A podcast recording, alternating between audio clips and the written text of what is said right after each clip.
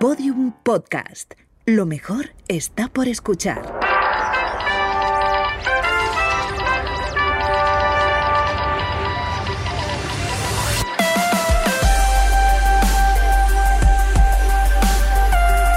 Tentación a Medianoche, un podcast que homenajea la radionovela escrita por Rafael Barón en adaptación de su novela homónima y realizada para la cadena Ser en el año 1973. Episodio 37.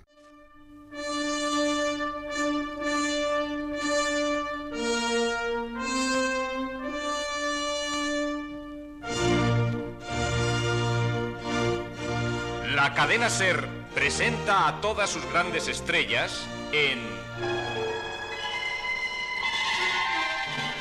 Tentación a medianoche. Novela original de Rafael Barón. Con Julio Varela como narrador.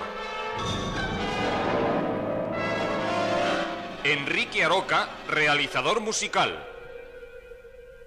Dirección José Fernando Dicenta.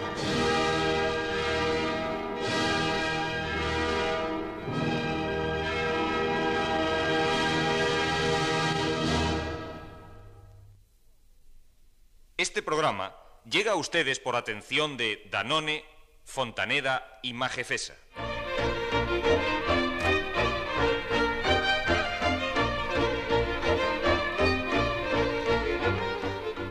Al ritmo de una música que entrelaza la ternura con una ilimitada vitalidad, los bailes populares rumanos se desarrollan entre el corro lento y el calus, los dos límites de una larga serie de bailes, con multitud de figuras y diversidad de ritmos que definen elocuentemente el modo de vivir del pueblo rumano y su manera de comprender lo bello.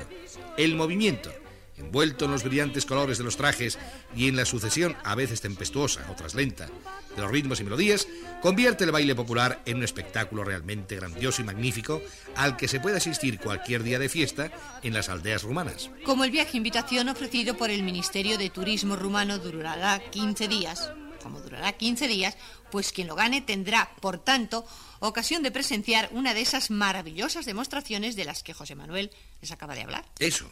Y muchas otras cosas, Josefina. Ah, sí, naturalmente. 15 días de viaje yendo de un lado para otro y además 15 días enteritos, porque como la ida y el regreso se harán lógicamente en avión, pues el ganador y su acompañante podrán aprovechar maravillosamente todo el tiempo previsto. Saldrán, creo, de Madrid. Claro, como los protagonistas de Tentación a Medianoche, cuyas diferentes historias estamos anticipando ahora. Es muy necesario, por no decir imprescindible, que todos ustedes las conozcan antes de que ellos emprendan su viaje a Rumanía. Ahora que recuerdo, por favor amigos, cuando escriban ustedes a nuestras estrellas, a las estrellas de la SER, es decir, a las estrellas de nuestra novela, no les hagan preguntas sobre su viaje, tratando así de descubrir el misterio, la intriga de Tentación a Medianoche. Esta recomendación también es válida en cuanto se refiere al otro viaje.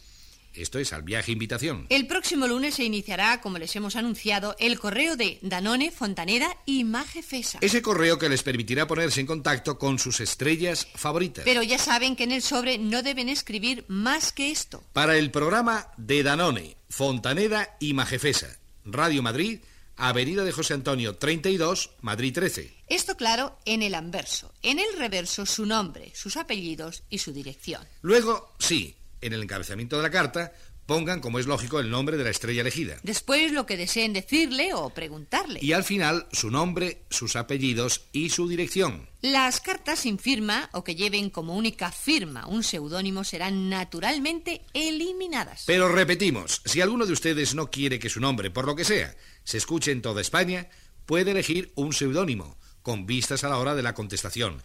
Siempre que en su carta, además del seudónimo, figuren bien claritos su nombre, sus apellidos y sus señas. ¿Por hoy nada más? ¿Cómo que nada más, Josefina? ¿Cómo que nada más? Y el capítulo de Tentación a Medianoche. Ja.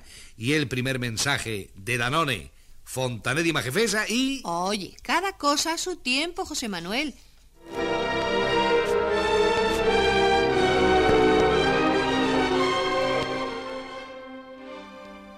José Ramón se había abstraído tanto en sus pensamientos como en la contemplación del escaparate dedicado a Rumanía. Las tres fotografías monumentales iluminadas interiormente parecían fascinarle. A la izquierda, los Cárpatos, misteriosos e impresionantes. En el centro, una perspectiva nocturna de Bucarest. A la derecha, la magnífica playa de Mamaya, más dorada aún bajo la luz del sol. Si yo pudiese hacer creer a mi madre que es a ella a quien se le ha ocurrido ir a Rumanía para someterse a tratamiento médico bajo la dirección de la doctora Aslan, debo conseguirlo. De otro modo, si le hablo espontáneamente aconsejándole el viaje o suplicándole que lo haga, fracasaré.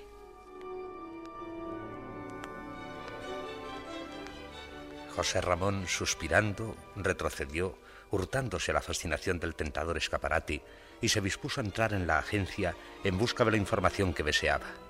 Lo hizo sin fijarse de momento en la puerta, y la señora que en aquel mismo instante abandonaba el establecimiento tampoco se fijó en él.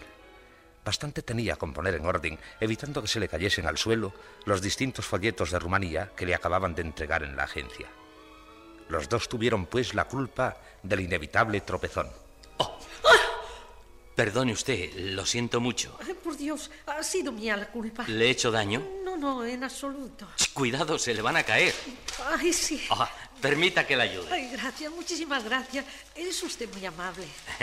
¿Ya los tiene seguros? Sí, eh, creo que no se me volverán a escapar. Es que, claro, con el bolso, el paquetito que llevo y, y todos estos papeles. Gracias otra vez. De nada, señora. Adiós y buenas tardes. Buenas tardes. Adiós.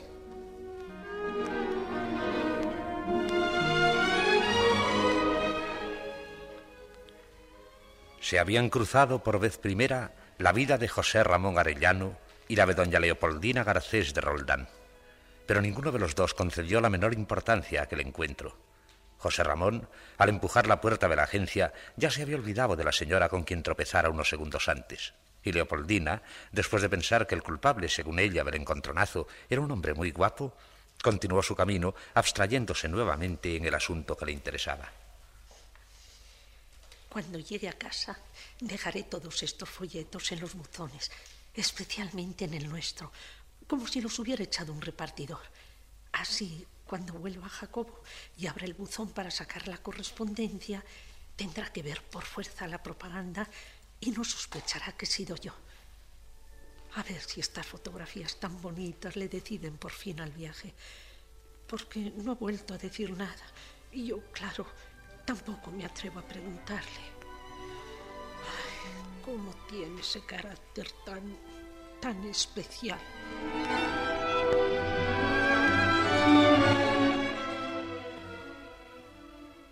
Era cierto.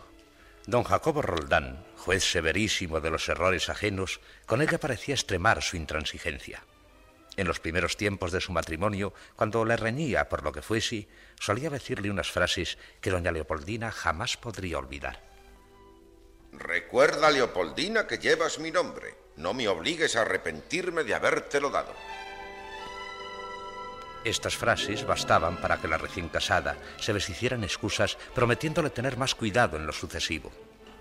Aturdida y llorosa, se comportaba sin advertirlo de igual manera que antes de su boda, cuando trabajaba como secretaria y él, su jefe, de quien estaba enamorada en secreto desde hacía años, le acusaba solemnemente de haberse comido alguna H al poner en limpio la correspondencia, o de la desaparición, por ejemplo, de los cinco céntimos que faltaban para que un balance cuadrase. Entonces, Leopoldina, temiendo que la despidiera sin contemplaciones, se deshacía en excusas. Perdóneme usted, don Jacobo. No comprendo cómo he podido cometer una equivocación tan tonta. Siempre pongo mis cinco sentidos en el trabajo. Esta aseveración no era del todo cierta, y ella naturalmente lo sabía. Pero no iba a confesarle que sus distracciones se debían al amor que él, sin proponérselo, había hecho nacer en su alma.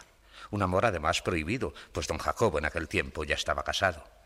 Precisamente había sido Elisa, su esposa, quien le recomendara a Leopoldina recién terminaba la guerra civil para el puesto de secretaria.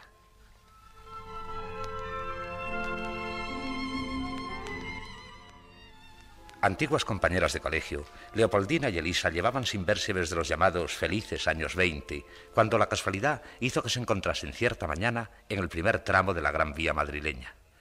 Durante la prolongada separación las dos, lógicamente, habían cambiado mucho. Sin embargo, se reconocieron al instante y después de abrazarse y besarse con grandes extremos, entraron, por sugerencia de Elisa, en el cercano molinero, donde tomaron el aperitivo, quitándose mutuamente la palabra para evocar aquella época en que coleccionaban fotografías de Rodolfo Valentino y devoraban, a escondidas de sus familias y de las monjas que se ocupaban de su educación, las novelas de Elinor Glynn, mucho más audaces que las de Berta Rook o Concordia Merrill. Cada una se interesó también por lo que hubiera sido de la otra a lo largo de los últimos años. Así, alternando a la recíproca información con las evocaciones compartidas, procuraron llenar el vacío que las separaba y revivir su vieja amistad. Supongo, Poldi, que te habrás casado. No. Leopoldina, Poldi, se había ruborizado como si le avergonzase haber llegado soltera a la treintena. Pero ¿Qué culpa tenía ella de que sus lejanos sueños de colegiala no se hubieran realizado? Además pensaba, todavía era joven y no debía, por tanto, perder la esperanza de encontrar un marido. No, no me he casado. ¿Y tú? Hace seis años. Ahora soy la señora de Roldán. Suena muy bien.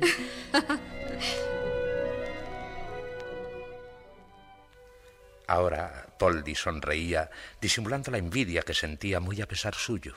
Esta especie de íntimo escozor se debía a la comprobación de que Elisa continuaba siendo, como en el colegio, mucho más afortunada que ella. Por un momento Molinero dejó de existir para Leopoldina. Tenía la impresión de encontrarse instalada en uno de los familiares pupitres de su infancia. Las vacaciones habían terminado y Elisa, junto a ella, iniciaba el nuevo curso haciéndole las habituales preguntas acerca de su veraneo. La escena se repetía indefectiblemente año tras año y constituía una auténtica prueba para la imaginación de Poldi, obligada por el amor propio a inventarse los más sugestivos viajes. Se resistía a confesar que sus padres no estaban en situación de desplazarse a San Sebastián o a Santander, a la sazón lugares de moda, eh, ni siquiera a Alicante o a cualquier pueblecito serrano. Contagiada del característico quiero y no puedo que se respiraba en su casa, prefería mentir a justificar con la verdad su permanencia en Madrid durante los meses de calor. Aquella mañana en Molinero también recurrió a un embuste salvador cuando Elisa, prosiguiendo su interrogatorio, le preguntó si tenía novio. Vamos, dímelo. ¿Tienes novio, Polly? Verás, es una larga historia. Cuenta, cuenta. Poco después de proclamarse la República, conocí a un chico muy guapo. Era alférez, ¿sabes? Fuimos novios cinco años y pensábamos casarnos en el otoño del 36. Pero te imaginas lo que pasó, ¿verdad? Él murió. ¿No, Poldi? Sí, Elisa. El pobre Arturo cayó como un héroe durante el asedio al cuartel de la montaña. Cuánto lo siento. Por eso, los hombres han dejado de existir para mí en el terreno del amor. No digas eso, Poldi. Por favor. Es imposible que alguno consiga interesarme. ¿Cómo puedes estar tan segura? Yo comprendo que la muerte de tu novio haya dejado en ti una huella profunda. Es lógico. Después de cinco años de relaciones y estando además en vísperas de boda. Pobre Poldi. Tuvo que ser horrible. Elisa continuó manifestándole su condolencia. Luego trató de hacerle comprender que no debía consagrarse en cuerpo y alma a un recuerdo. Leopoldina, curándose en salud, mantuvo su postura. De este modo, si, como empezaba a temer, no se presentaba el esperado pretendiente, podría hacer creer a su antigua condiscípula, cuyo trato tal vez siguiese cultivando en el futuro, que continuaba soltera por voluntad propia. La comedia de la fidelidad a ultranza le serviría, según pensaba, para transformar su fracaso sentimental en una conmovedora historia de amor, sin impedirle contraer matrimonio, de aparecer, al fin, un hombre, joven o maduro, moreno o rubio, alto o bajo, igual le daba, dispuesto a casarse con ella, porque, de ocurrir esto, le sería muy fácil explicar su cambio, atribuyéndolo precisamente a los consejos de su amiga.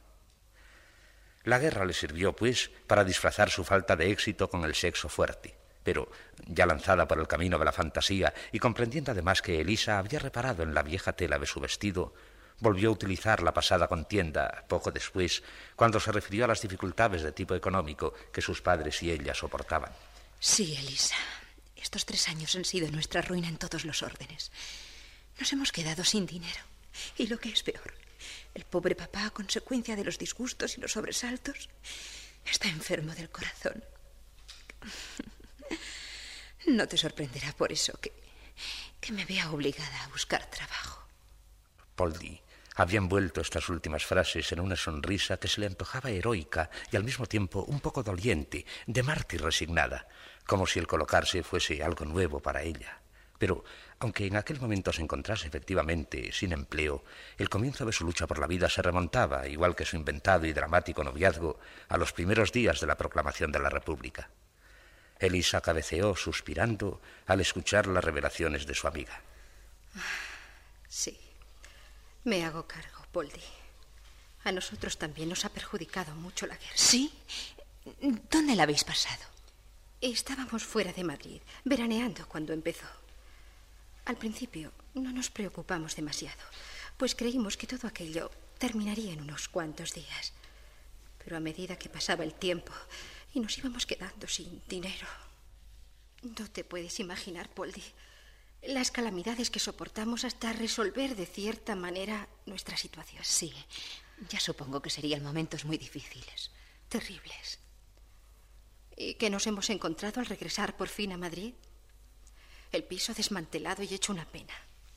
La caja del banco vacía. Y la tienda de Jacobo, convertida en una especie de cuadra, porque los milicianos se incautaron de ella. Y después de arramblar con todas las antigüedades. Cualquiera sabe lo que hicieron allí. Qué pena. Un desastre, Polly. Un verdadero desastre. Pero, ¿qué se le va a hacer? No somos los únicos. Lo sé por experiencia. Hay que tener resignación. Y esperar tiempos mejores. Desde luego. Ahora mi marido está tratando de poner a flote el negocio. Siente por él auténtica devoción, cosa lógica tanto si se considera desde el punto de vista económico como desde el sentimental. ¿Y eso? Jacobo es el último descendiente de varias generaciones de anticuarios. ¿Comprendes? Ah, ya. Así que... ¿Has dicho el último descendiente? Sí, claro. Entonces no tenéis hijos. No. Y casi me alegro. ¿Por qué? Hubieran sido una complicación durante la guerra. Sí, claro. Tiene razón. Oye, Poldi, se me acaba de ocurrir una cosa. ¿Qué cosa, Elisa? ¿Te interesaría trabajar en la tienda como secretaria o ayudante de mi marido? Pero es que... Precisamente Jacobo anda buscando estos días una persona idónea. Es decir, de toda confianza. Si te parece bien, hablaré con él.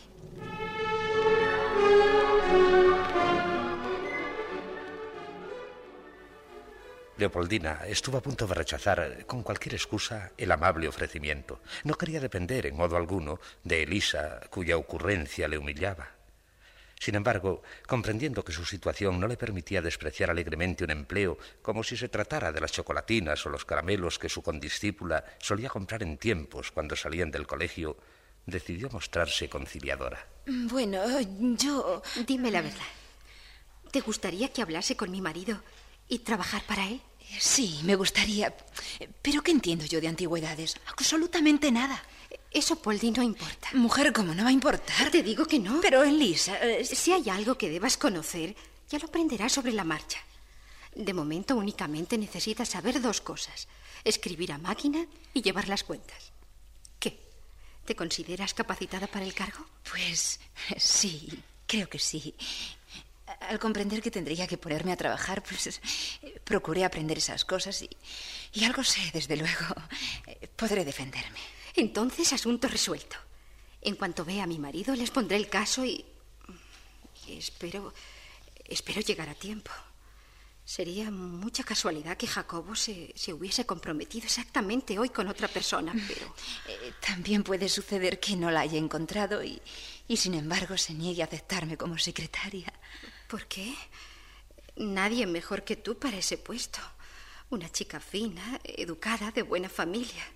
Ah, Estoy convencida de que simpatizaréis nada más menos. Fue al escuchar estas palabras cuando Leopoldina se resignó a admitir in mente que su deseo de conocer a Jacob Roldán era lo que le había inclinado a aceptar la proposición de su amiga. Se parecería a Rodolfo Valentino, el guapo actor italiano cuya lánguida y fascinadora imagen se interpusiera tantas veces entre ellas dos y los libros de texto. Había llegado a tal extremo la suerte de Elisa.